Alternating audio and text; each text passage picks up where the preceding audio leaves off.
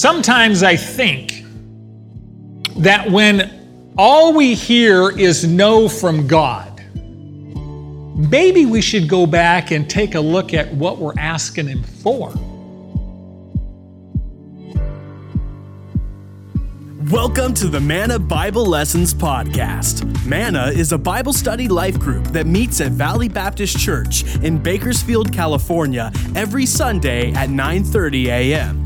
However, if you're listening from another part of the world, then we welcome you and we invite you to stay tuned after the lesson to hear how you can submit your prayer request to be on our prayer sheet. Thank you for joining us, and now here's Brad Hannock.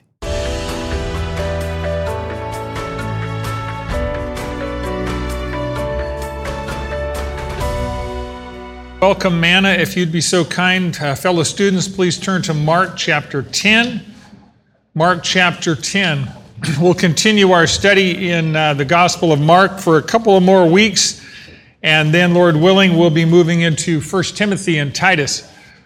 Years ago, the Salvation Army, most of you are familiar with that organization, was holding its national convention. This is a lot of decades ago. And their founder, William Booth, was unable to attend the uh, convention because he was ill. But he wanted to address the convention, and um, that was before cell phones and unlimited uh, uh long distance, and they actually telegraphed back then for long distance communication.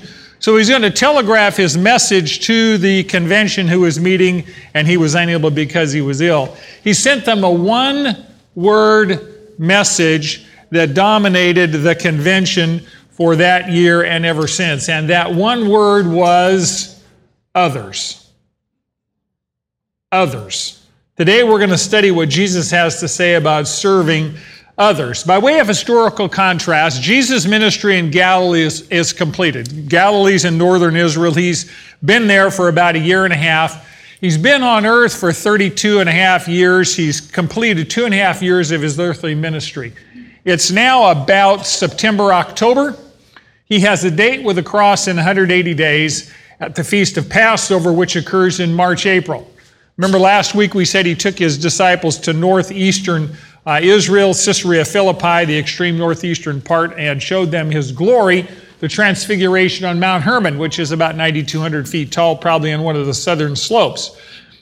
Rob is going to show you a map of the, the travels of Jesus in the last six months of his ministry. He does quite a lot of moving around. Jesus comes back to Capernaum in northern Israel by the Sea of Galilee and then travels south through Samaria to Jerusalem. After he's been in Jerusalem for a while, he proceeds east across the Jordan River into the region of Perea.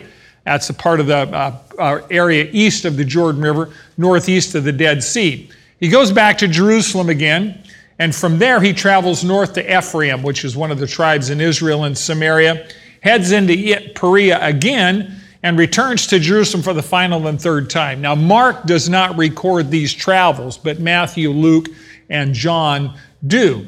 So, the events that take place today that we're going to look at in Mark 10 occur when Jesus is making his last trip east of the Jordan River through the region of Perea, and he's headed back toward Jerusalem. And Mark 10 takes place as they're heading back toward Jerusalem. He teaches his disciples a whole series of lessons in Mark 10 in the form of a paradox. And a paradox is, is a couple of MDs. I'm sorry, that's not true. A, a, a, a paradox is a statement that seems on the face of it to contradict itself.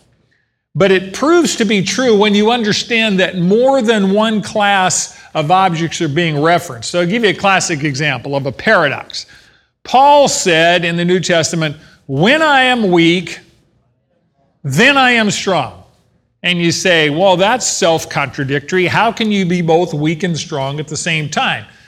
But there's two classes of strength and two classes of weaknesses. When I am weak in my own strength, when I'm not trusting in my own strength, then I'm strong through Christ's strength. So you have two different classes of objects being compared.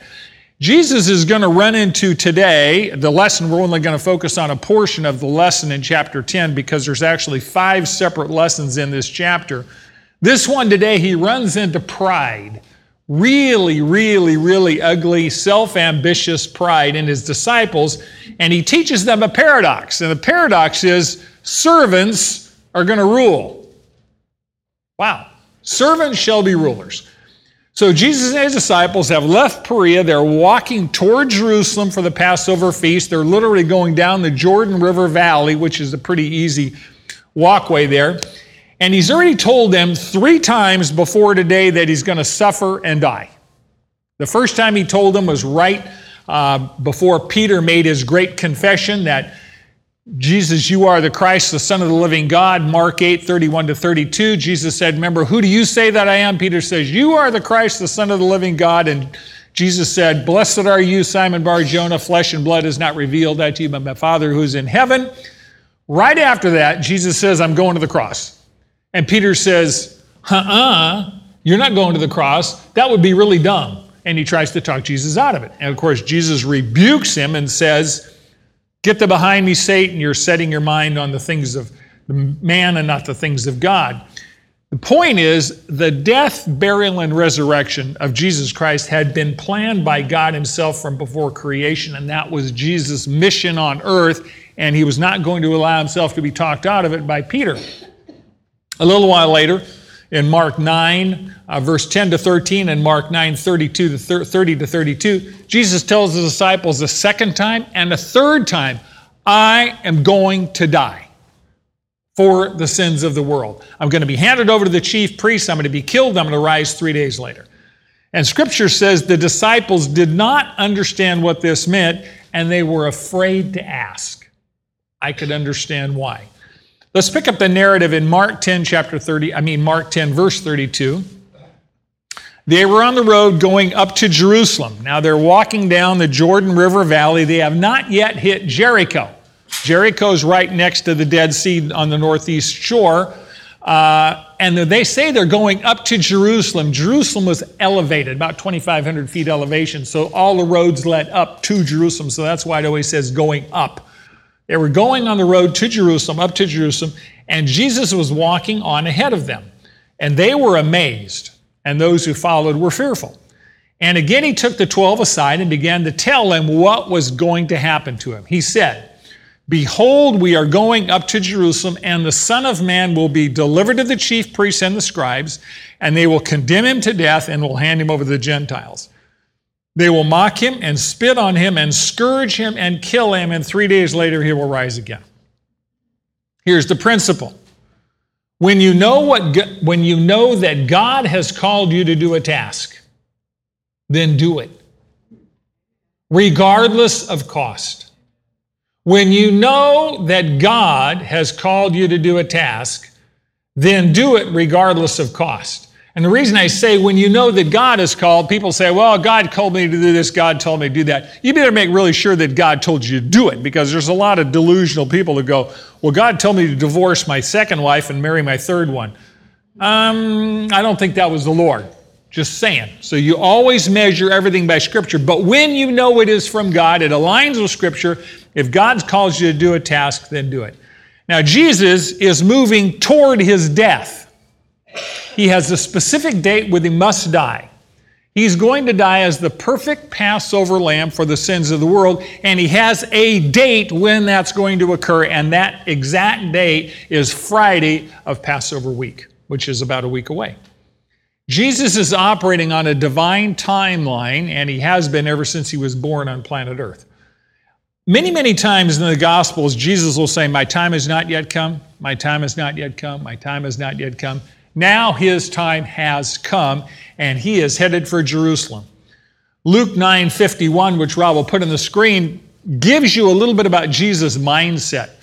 Now it came to pass when the time had come for him to be received up, that's crucifixion, that he steadfastly set his face toward Jerusalem.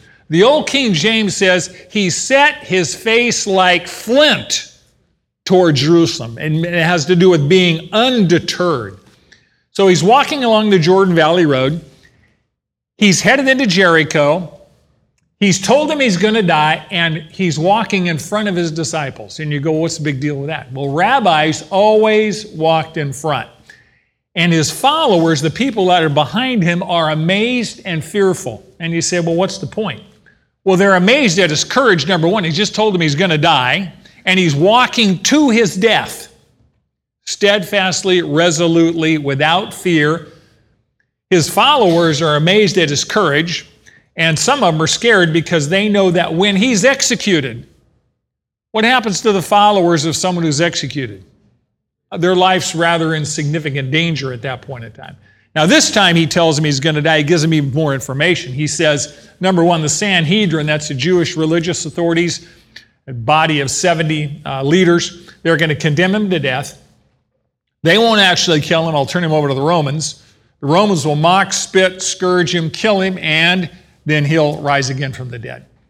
Jesus does not run away from God's mission for his life. He moves deliberately into God's mission for his life. And his entire mission in life was coming to earth for the specific purpose to die for the sins of the world. And he will not be deterred from that mission that his Father has given him. And the disciples are clueless. They do not understand this at all. They seem to believe that he's going to set up his earthly kingdom in Jerusalem. You know, when he gets there in a day or two, he's going to set up his earthly kingdom and he's going to rule and reign over planet Earth just like the Messiah was supposed to do. And we know this is what they're thinking because they tell us. Verse 35. James and John, the two sons of Zebedee, came up to Jesus saying, Teacher, we want you to do for us whatever we ask of you. And Jesus said to them, What do you want me to do for you? And they said to him, Grant that we may sit, one on your right and one on your left, in your glory. Now, Matthew 20 kind of fills in the details. Matthew 20 tells us they brought their mama with them. Must have been Mother's Day, right? This is a really classic Jewish mama, Maren told me. When they came to talk to Jesus, they needed a little help. Actually, as near as we can tell, mama was the instigator of this. Matthew 20 20 says, Then the mother of the sons of Zebedee came to Jesus with her sons, bowing down and making request of him. And he said to her, What do you wish? And she said to him, Command that in your kingdom these two sons of mine may sit, one on your right and one on your left. I think there were only two sons, Problem, right? Here's the principle self promotion produces divine demotion. Because God is opposed to the proud, but gives grace to the humble. Self promotion produces divine demotion because God is opposed to the proud but gives grace to the humble. Now, James and John and their mama come to Jesus somewhat like an immature small child, right? They want Jesus to promise to say yes to their request before they tell him what it is, right? They're looking for carte blanche. They really want, they really want Jesus to write out a blank check, sign the blank check, and then they're going to fill in the blank. I mean, if you could have God do anything you wanted, and you say, God, promise me you'll say yes, and then after you promise to say yes, then I'll ask for it. Wow. Jesus, of course, being altogether wise, does not fall in their trap. He says, What do you want me to do for you? Which is really, really an interesting question. If Jesus asked you this morning, What is one thing you want me to do for you? I would encourage you to really think about it before you gave an answer. You might even want to pray for wisdom and say, Lord, I'm not really sure what I should ask for. Because we're going to find out at the end of this chapter, Jesus is going into, into Jericho and he runs into a blind guy named Bartimaeus. And Bartimaeus says, Have mercy, have mercy. Finally, Jesus says, Bring him to me. Bartimaeus comes to Jesus, and Jesus asks him the exact same question he says, What do you want me to do for you? And Bartimaeus says, I want to receive my sight. He knew what he wanted, received his sight.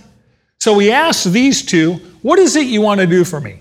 And of course, they respond in a way that will make you throw up. They say, Jesus, we want you to decree that when you establish your kingdom on earth, that one of us will sit on your right hand and the other on your left hand. Now, just so you know, in a kingdom, the throne itself is the place of the highest honor. And the person who sits on the right hand side of the throne, that's the number two spot in the kingdom. And the person who sits on the left hand side of the throne, that's the number three spot in the kingdom. I mean, these are the two positions of highest prestige, highest authority, highest power, highest glory, highest recognition, etc. This is family pride on steroids. Now, the mother of James and John is named Salome. She is the wife of Zebedee. We also know that she's the sister of Mary, the mother of Jesus. So James and John are Jesus' first cousins because their mothers are sisters. Salome and Mary are sisters. So Salome is Jesus' auntie. And scripture seems to indicate that Aunt Salome here is the instigator behind this plot to promote her sons over all the other disciples. All three of them believe that they've got the inside track because they're relatives, right? Family. After all, it's not what you know, it's who you know, right? And after all, blood is thicker than water, right? Of course. Salome and her sons are playing the family card here in order to get the position they want, to fulfill their selfish ambition. James and John and their mama want to get Jesus first in order to secure the highest positions in the kingdom before anyone else can get to them. Because after all, the early bird gets the worm. So they're climbing the ladder, the kingdom ladder, and they want preeminence, they want proximity, and they want power. They want the glory that comes from being the closest to Jesus, and they covet the positions of greatest authority. Interesting, Jesus has taken James and John, where have they just come from? The Mount of Transfiguration. These three, Peter, James, and John, have already been Jesus' inner circle. They were the only ones that were with Jesus when he raised Jairus' daughter from the dead. They were with Jesus on the Mount of Transfiguration. They got to be thinking they're something special, right? Jesus has brought us close. We're first cousins. So we might as well get the highest seats in the kingdom, like now. Remember that only days before, Jesus had promised them in Matthew 19 28. By the way, the context of this is Peter says, Lord, we've left everything and followed you. What's going to be in it for us? And Jesus says, Matthew 19 28, Truly I say to you, that you who have followed me, my disciples, in the regeneration, when the Son of Man will sit in his glorious throne, you shall also sit upon 12 thrones, judging the 12 tribes of Israel. James and John probably remembered those promises and they figured, you know, we're going to ask Jesus to cash that check now. I mean, he says he's going to die in Jerusalem. Well, we, we better get this thing locked in while there's time, right? Before somebody else gets to him. Actually, they didn't understand the timing they thought Jesus was going to set up his throne right now. He's already told them four times he's going to die and he's going to rise again. They never figured that out. But they knew the promise was going to be that they were going to rule. They just didn't understand that Jesus was not going to rule and reign till the second coming. But it's even more than that. James and John really believe that they are better than the other 10 disciples. We've got a case of pride and ambition here. And their timing could not have been worse. When do they ask Jesus for this privilege and this decree to give them thrones next to him in the kingdom? What has he just told them? I'm going to die in Jerusalem for the sins of the world. And right then they come up and say, By the way, can we promise from you that we'll have the thrones in Israel? Do you think the timing was a little off? Amazing. Amazing. The story is told about the Russian novelist back in the 40s, Vladimir Nabokov, apparently a famous Russian novelist. And he once visited his friend James Laughlin, American friend, his family uh, in Alta, Utah. And this Russian novelist, Vladimir Nabokov, was a very avid collector of butterflies. I mean, he was nuts about butterflies, go anywhere to collect butterflies. And he would go out every day with his nets and stuff to collect these butterflies. And one evening, he returned from his daily excursion of butterfly catching, and he reported that while he chased a butterfly, he had heard somebody groaning down by the stream in a place called Bear Gulch near Alta, Utah. And his friend Laughlin asked him, said, Did you stop to help? And he said, No, I really had to catch the butterfly. The next day, they discovered a corpse of an aged prospector who had died the day before. They renamed Bear Gulch Dead Man's Gulch in Nabokov's honor. Jesus is going to pay for the sins of the world with his death, and James and John are chasing the butterflies of self promotion. And this is our world, is it not? This is often us. It is very easy to spend your life chasing the butterflies of this world. And on your deathbed, you will realize, if you get a deathbed, that none of these things mean anything in eternity. Don't waste your life on stuff that doesn't matter. Jesus says to them in verse 38 You do not know what you are asking. Now, that would be one of the greatest understatements in all of the Bible. You do not know what you're asking. Are you able to drink the cup that I drink? Or be baptized with the baptism which with I am baptized? And they said to him, We are able. And Jesus said to them, The cup that I drink, you shall drink, and you shall be baptized with the baptism with which I am baptized. But to sit on my right hand, this is not mine to give, but it is for those for whom it has been prepared. Here's the principle honor in heaven is proportional to the sacrifices made on earth for Jesus' sake. Honor in heaven is proportional to the sacrifices made on earth for Jesus' sake.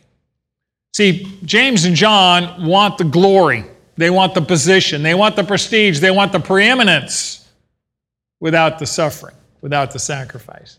So Jesus doesn't immediately grant or deny their request. He just tells them, You don't know what you're asking. And this is us today, right? How many of us have asked God for things and then later on you look back and you go, man, I'm glad you said no, right? How many of you are grateful that God doesn't always give you what you ask for? Because what you ask for is not always, we don't always know what we're asking for. You know, when you're younger, you say, Oh God, please let me marry this person. They're so wonderful. Three years after the marriage, Oh God, why did you let me marry this person? They're such a pain Of course, they're praying the same thing about you. Oh God, please let me get this job. The money's really good. Six months later, oh God, please get me out of this job. My boss is a crook. We can't see the future. So when we ask for things, we ask them like children. We're thinking about the present and we're thinking about ourselves. We're not thinking about other people.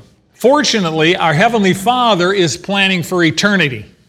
He wants us to be eternally blessed so that he can he will, and he will receive eternal glory through that blessing. That's why he sometimes says no. When God tells you no, that is an act of love. How many times have you had to tell your children no? How many of them were happy when you told them no? Most of them didn't say, Mom and Dad, your judgment really is better than mine. You are really wiser than me. You've lived decades beyond me. And I'm going to trust that you're going to make the right choice. And of course, they tell you that when they're eight, and you say no. Of course, they don't say that. I can't believe this. So they go pout, they do. And we do the same thing with the Lord. Have you ever pouted after God told you no? Of course, right? Sometimes I think that when all we hear is no from God. Maybe we should go back and take a look at what we're asking Him for. Maybe we keep asking Him for harmful things or selfish things or wrong things. So He says, no, no, no. Maybe we need to go back and say, Lord, help me to know what to ask for. Maybe I'm asking for stuff I shouldn't be asking for because you know, as my Heavenly Father, that this is not going to be good long term. So Jesus says, You know what you're asking for? And then he asks them a question that illustrates that glory in God's kingdom is not just free for the asking, and it is certainly not granted to the selfish nor the proud. Honor in God's kingdom is granted by God relative to the degree of sacrifice that is endured while serving Jesus here on earth. Jesus asked them if they're prepared to suffer like He is going to suffer. He says, are you, are you prepared to drink the cup that I'm going to drink? Now, the cup is a common Jewish metaphor for either extreme joy or divine judgment against human sin. So we know that God's righteous wrath against human sin has to be satisfied in order for God to remain perfectly just, and we know He's a perfectly just God, so sin has to be paid for. And Jesus is going to drink the cup of God's wrath of God's fury against sin by dying in our place. He's going to go to the cross and take our place. So that's the cup he's talking about of suffering, the cup of the wrath of God. And when somebody says drink the cup, it meant drink the cup to the bottom, all of it, fully absorbing the full force of God's wrath against sin and sinners. He says, Are you willing to be baptized with the baptism that I'm going to be baptized with? In the New Testament, baptism means what? Being submerged, right? Completely under the water. In the Old Testament, being underwater meant you were overwhelmed with calamity. If you were underwater in the Old Testament, that was a word picture for being, you were just overwhelmed with trouble and trials. And Jesus is saying, I'm going to be submerged under the wrath of God and immersed in the suffering for the sin of the world. And the truth of it is, not one of us has a clue what that means. We really have no idea what the wrath of God means because Jesus took that wrath so we wouldn't have to. We really have no idea what that means. And Jesus says to, asks James and John, Are you willing? Are you able to do this? And they go, Oh, we're able. Yep, we can do this. And that is just pure pride. It's just overconfidence. It's complete self reliance. And Peter, who's not these here, but Peter displays this arrogance in only a matter of days. Jesus said, All of you are going to betray me. Peter goes, Not me. Even if all these other ones flake out, I won't flake out. I'll die for you. And Jesus says, Before the rooster crows, you're going to die, and deny me that you even knew me. And that's exactly what happens. When Jesus is captured in the Garden of Gethsemane, within a week, it says Every single one of his followers forsook him and ran like chickens for cover, right? They fled, every one of them. And only hours later in the courtyard, Peter's going to deny that he ever knew Jesus. This is not a biblical comment, but it summarizes it. Being spiritually self reliant is stuck on stupid. Being spiritually self reliant is stuck on stupid because it's trusting in the flesh to do what we cannot do. Only the power of God can do. So Jesus doesn't say to James and John, You're stuck on stupid. He says, I'm going to prophesy your future. I'm going to tell you what's going to happen to you. He says, You will surely drink the cup that I'm going to drink. The suffering that I'm going to suffer, you're going to have a part of. James is the first apostle martyred for his faith. He's beheaded by Herod Agrippa in AD 44, Acts 12. That's only probably 11 years from now, about AD 32, 33 right now. So 11 years, James is going to have his head whacked off by Herod. His brother John lived until probably AD 95. So he was somewhere in his 80s when he dies in exile on the island of Patmos, which is a, a virtual prison island. And of course, he wrote Revelation from that island had a vision. Tradition tells us uh, that John was thrown into a vat of boiling oil by the Roman Emperor Domitian, would not renounce his faith, survived it, and was exiled to the island of Patmos. So both of them suffered. One suddenly, one slowly. One died in middle age, one died somewhere in excess of 80. They did taste the cup that Jesus did course, at the time, they had no idea that was coming. And that's the sovereignty of God. I mean, some of us die young, some of us die old. Some of us that get old wish we would have died young. I've talked to people like that. Many of you in this room are going to live longer than you want to live. You will. You will long for heaven if you live long enough. Your body will tell you, I'm so ready to be out of here. These diapers, I'm done. I'm just telling. I'm not trying to depress you. I'm saying get ready for what's going to face us with enough time. Now, Jesus then tells James and John's, by the way, these positions of honor and prestige and all this other wonderful self pride things you want, they're not mine to bestow at this time. These places have already been prepared for those who will be chosen to occupy them. James and John are seeking selfish ambition. They want to honor the self, not Jesus, and we know that God is opposed to the proud but gives grace to the humble. Our job, by the way, is not to seek rewards. Our job is what? Seek the Savior. And let God reward who He's going to reward and when He's going to reward and how He's going to reward. By the way, the greatest reward of all is not your position in heaven. The greatest reward of all is knowing the Savior. Nothing less, nothing else.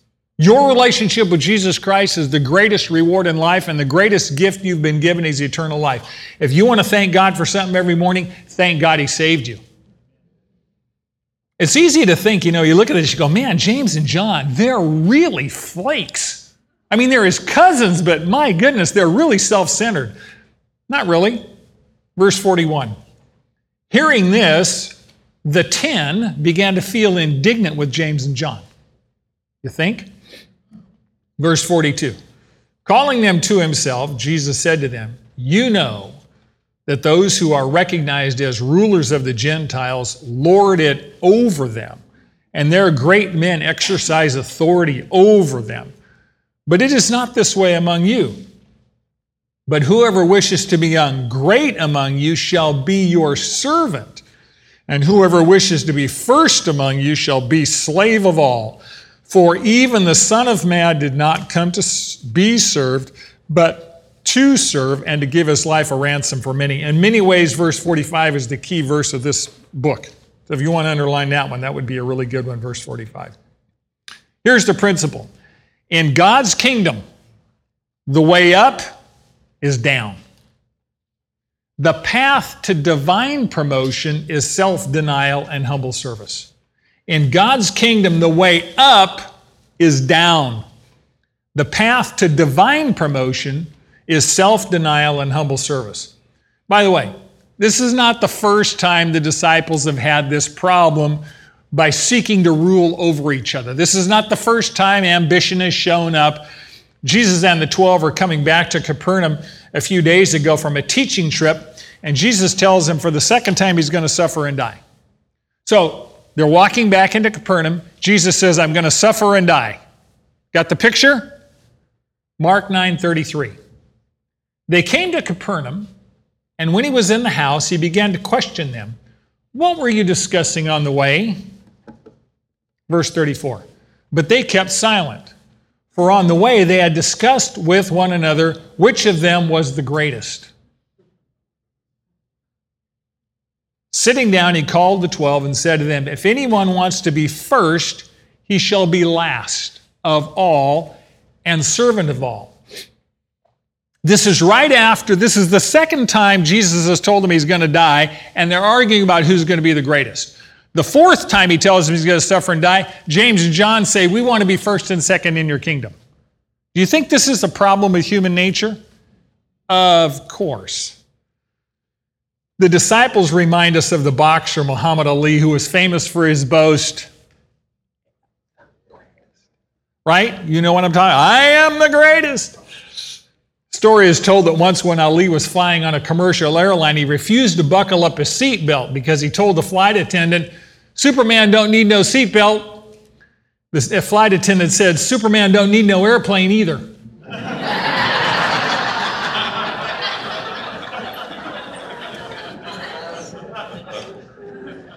yeah, he buckled up.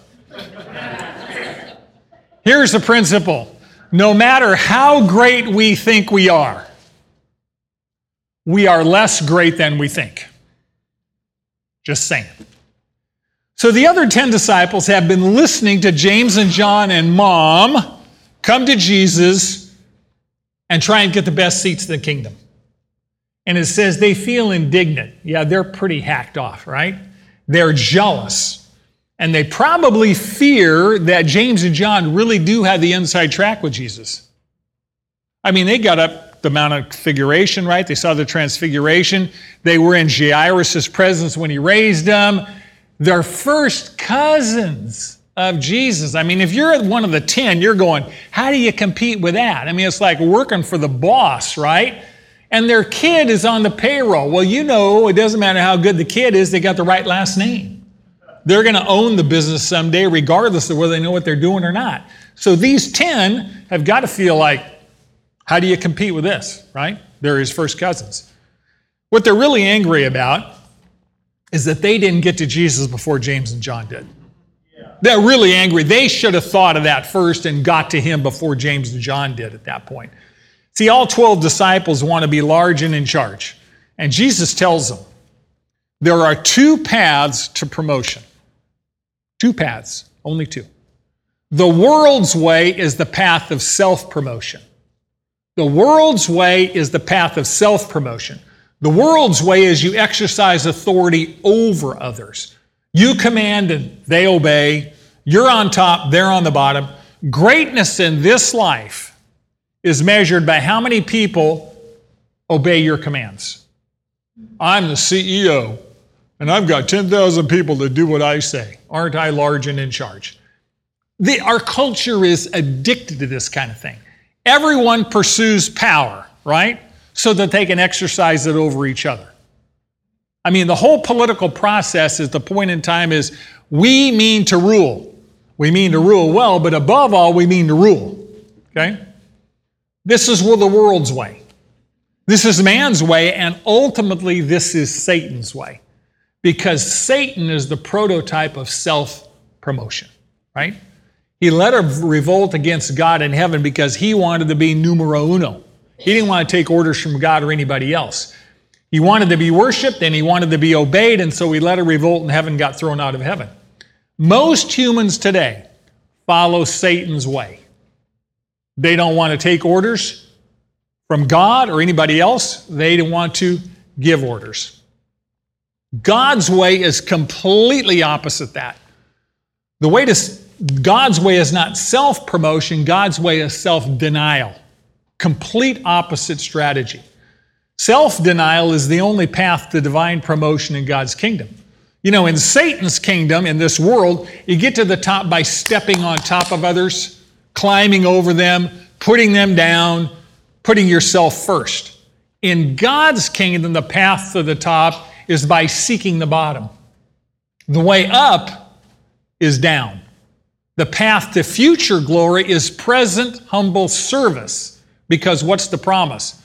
God is opposed to the proud, but gives grace to the humble.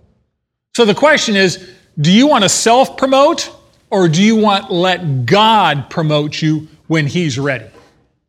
Self denial puts you in a position of letting God promote you when He's ready. And the prototype of self denial is Jesus Christ. Verse 45 says, He came to serve, not to be served. To serve means to minister. It really means to perform work or to create value for the benefit of others. The word servant in the Greek is diakonos, and it literally means a table waiter. It means a restaurant waiter, someone who waits on tables. When you go to a restaurant, they're a diakonos, they're a servant, they're a table waiter, and this is God saying, You are my children. I want you to be the one waiting on the tables, not waiting at the table for someone to serve you. You serve others. Even more than that, the word slave is doulos, it means a bond slave. Here's the difference a servant worked for someone else. Your obligation was to do a job, right? We might call out an employee today. A slave was owned by someone else. Their obligation was whatever their master wanted. And Jesus says, humble service is not optional for the child of God. Philippians 2. This is our great example. Philippians 2, verse 3. Do nothing. That word really bothers me. If he had said do some things, I'd be to live with it. But it says do nothing from selfishness or empty conceit, but with humility of mind, regard one another as more important than yourselves. Do not merely look out for your own personal interests, but also for the interests of others. This is completely contradictory to the me first philosophy of life. This is radical because our sinful human nature, I mean, we're inherently selfish, right? As Pastor Roger said this morning, you don't have to teach your children to be selfish. They are born that way. They come out, this is my toy, and they take the toy and beat their younger sibling on the head with it because they want it, right? I'll tell you how unusual self sacrifice is it makes the evening news. When somebody does something sacrificially for the benefit of another person, it makes the news. That's how unusual it is. And of course, the ultimate example of self sacrificial service is Jesus Christ. Philippians 2 5 Have this attitude in yourselves, which was also in Christ Jesus, who, although he existed in the form of God, did not regard equality with God a thing to be grasped, but emptied himself taking the form of a bondservant and being made in the likeness of men. Being found in appearance as a man, he humbled himself by becoming obedient to the point of death, even death on a cross. For this reason also God highly exalted him and bestowed on him the name which is above every name, that at the name of Jesus every knee will bow of those who are in heaven and on the earth and under the earth, and that every tongue will confess that Jesus Christ is Lord to the glory of God the Father. Here's the principle Whom you love, you will serve. When you love Jesus, you will choose to follow him in sacrificial service to others. Whom you love, you will serve. When you love Jesus, you will choose to follow him in sacrificial service to others. And I can hear it right now. Brad, you don't understand. Loving Jesus is easy. But those other schmucks, they're tough. They're not loving people. They're nasty people. Those self centered people, those sinners, they're hard to love. Jesus says, I loved you, you love them. See, Jesus' love for us is what motivated him to come to earth in the first place. It says he emptied himself of all his, of, of his divine prerogatives and he condescended, condescended to come all the way down from heaven to earth. And we have no idea what that means. Coming down from heaven to earth is a change in zip code that we cannot comprehend. We do not understand what that means because we think this is a pretty good place. Jesus came all the way down from the splendors of perfect heaven to the cesspool of sinful earth for love. Not only that, Jesus chose to limit himself to a human body. In heaven, Jesus lived as a spirit, not subject to any limitations no space, no time, no matter, no energy, no limitations at all. When Jesus was born as a baby, he took on human form and he had a lot of limitations. When Jesus came to earth as a baby, he took on pain, because your body can feel pain. He took on hunger. He took on exhaustion. He took on illness. He took on the temptations of the flesh, sin, the ability to be tempted by sin. He never fell into sin, but the ability to be tempted. All of these things are things that he, he came down to. Beyond leaving heaven and taking on a fragile body, it says he's humbled himself to even submit to the point of death. And even lower, death on a cross the most cruel, excruciating, and prolonged form of torture and death. By the way, Rome reserved crucifixion for the lowest of the low, the worst of the worst. Crucifixion was considered so repugnant and repulsive, it wasn't even talked about in polite society. It was just so horrific. So Jesus, who was innocent, took our place on the cross and died in our place. Now, this is the ultimate example of putting someone else's needs in front of your own. What did Jesus say? Greater love has no one than this then one will lay down his life for his friends. There are many people who say they're your friend, but I doubt that they would inconvenience themselves for you.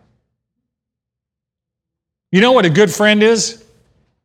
Somebody you call at two in the morning and they'll get out of bed for you.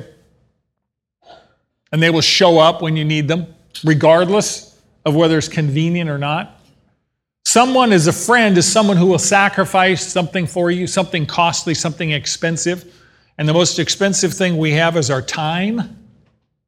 Writing checks is simple, sending cards is simple.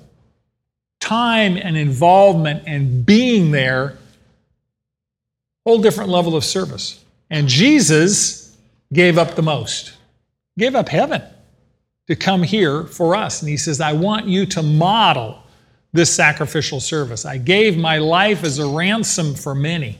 And the word ransom there means lutron. It means the price you pay to release a slave. It's ransom. The truth of it is, our sin has separated us from God.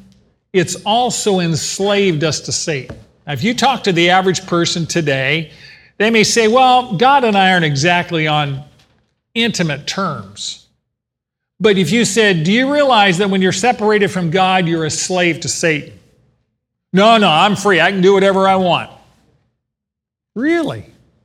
You do whatever your flesh tells you to do. You're a slave. For us to be set free, of course, the penalty for our sin has to be paid. And as you know, Jesus' death satisfied God's wrath against sin and paid that penalty. Because Jesus paid the penalty for my sin, because Jesus gave, God gave Jesus my justice, I can receive God's mercy. That's the greatest exchange in the world. God gets my sin and gives me his righteousness. So when I turn away from sin and trust in Jesus' payments for my sin, I'm set free from my slavery to sin. Here's most of us in this room would say, Brad, preach it. You're right on salvation. That's good. Here's the next step. When Jesus paid my ransom, who do I belong to? Who do I belong to? Who owns me? Jesus Christ owns me. He bought me and paid for me with his blood. He did not set me free to become a slave to Satan again because I will serve somebody. He bought me, He owns me, and now I choose to serve Him because I love Him. Why do I love Him? Because He first loved me. We will all serve somebody. James and John are busy serving themselves. They want the highest places in the kingdom. Jesus says self promotion is the way of the devil, self denial is the way of the Father because God elevates the humble. Have you ever thought about the fact that the only people that can God can entrust great power to are the humble? Because they will be probably the only ones that won't abuse it. Somebody said something one time about Mother Teresa. I'm not ver- making a veracity of this, I recall hearing it. Because she is nothing, God can use her for anything. That's pretty good. Let me review. This is a heavy lesson, and it's heavy because it sticks us. I mean, it puts a knife in us. It tells us that we're like James and John. I mean, what, what would our life look like if we stopped promoting ourselves? What would our life look like if we really served like Jesus serves? And you know something? On this day, one of the reasons, moms, we honor you is because you're probably the closest to this we see. I don't know of many humans who sacrifice as much, as consistently, as day in and day out as moms. And men, we try and say thank you, mom, one day a year. We're really flaky at it. Not really enough by any stretch of the imagination. But how you love your children, moms, is how Jesus loves us on steroids. And that's a good model to remember on this day that, you know, when you read the news and some famous person, athlete or whatever, is achieving fame and fortune, and they say, To what do you attribute it to? Uh, they'll never, almost never say my dad. It's almost mom was always there. Mom always got me out of bed. Mom always made sure I had breakfast. Mom was always making sure I did my homework. That's sacrificial love. That's humble service. And that's what we're called to do. So let's review before Tom comes up. When you know that God has called you to do a task, then do it. God has put his hand on some of you to do something. Whatever it happens to be. It could be the most mm, humble service, caring for an elderly, caring for a grandchild. It doesn't matter what the world says. If God has called you to do it, then you do it and pay the price to do it every day because God's watching and your reward is great in heaven.